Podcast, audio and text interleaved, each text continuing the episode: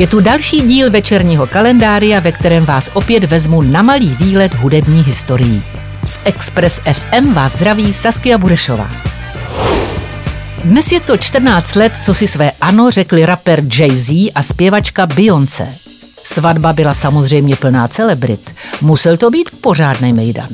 Nějaké ty trable se jim nevyhnuly, ale pořád jsou spolu a tak jim přejme štěstí. Ještě rok a budou slavit křišťálovou svatbu a to je mezi celebritami docela úspěch.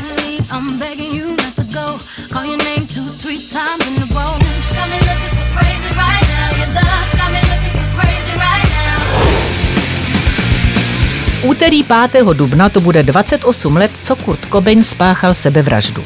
Frontman Nirvány se zastřelil ve svém domě v Seattleu. V jeho těle byl následně nalezen heroin a válium. Kurt Cobain nenáviděl popularitu, které díky své hudbě dosáhl. Jeho poslední věta z dopisu na rozloučenou zněla je lepší schořet, než vyhasnout. O 17 let později, tedy 5. dubna 2011, byla v jeho rodném Aberdeenu odhalena socha, na níž je Kurt Cobain vyobrazený se svojí kytarou Fender Jack Stank. Socha obsahuje i úryvek z jednoho jeho textu, konkrétně z písně On a Plane, ve které se zpívá ještě jedna speciální zpráva a pak mám hotovo a můžu jít domů. Kurt Cobain zemřel ve věku 27 let a zanechal po sobě manželku Courtney Love a také dceru Francis Bean Cobain, která o něm před pár lety natočila dokument Montage of Heck.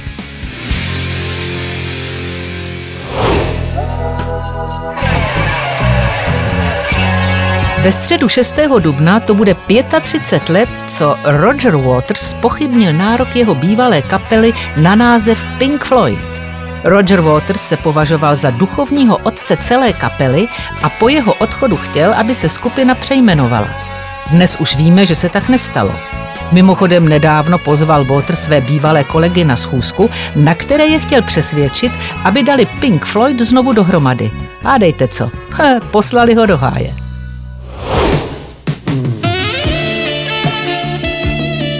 No, ale na čtvrtek tu mám jednu pecku. 7. dubna to bude 24 let, co byl George Michael zatčen kvůli sexuálnímu obtěžování.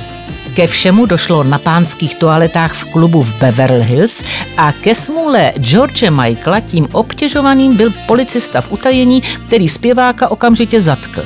George Michael celý incident popsal následovně. Ten policajt mě sledoval na záchod, jen jsem ještě nevěděl, že to je policajt a myslel jsem, že budeme hrát hru, já ti ho ukážu a když mi ho taky ukážeš, tak si to rozdáme. No evidentně se spletl. George Michael vyfasoval pokutu přes 800 dolarů, ale zase má skvělou historku na vyprávění.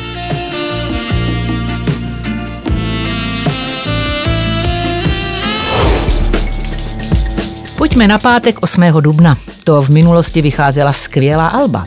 8. dubna 77 vydali britští Clash svůj eponymní debit, který je dodnes považován za jednu z nejlepších punkových desek všech dob. No a 8. dubna 91 vydávají Massive Attack svůj debit Blue Lines, který se stal první trip-hopovou deskou a je považován za jedno z nejzásadnějších elektronických alb. Tak schválně, čeho zásadního se dočkáme tenhle pátek. Pár nových desek určitě vyjde.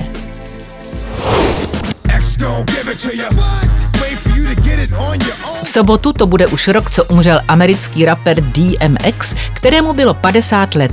DMX se dokázal dostat na první místo žebříčku Billboard 200 a to hned z pěti alby po sobě. Byl tak prvním hudebníkem, kterému se něco takového povedlo. No a pak se přešňupnul kokainem a dostal infarkt. Během svého života dokázal prodat více jak 70 milionů kopií svých alb. Škoda ho.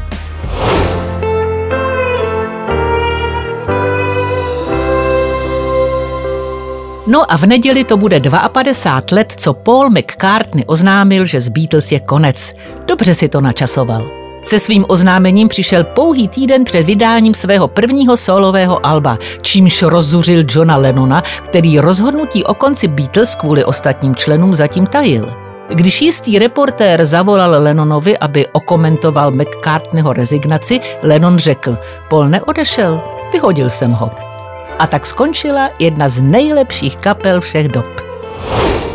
No a končí i dnešní večerní kalendárium.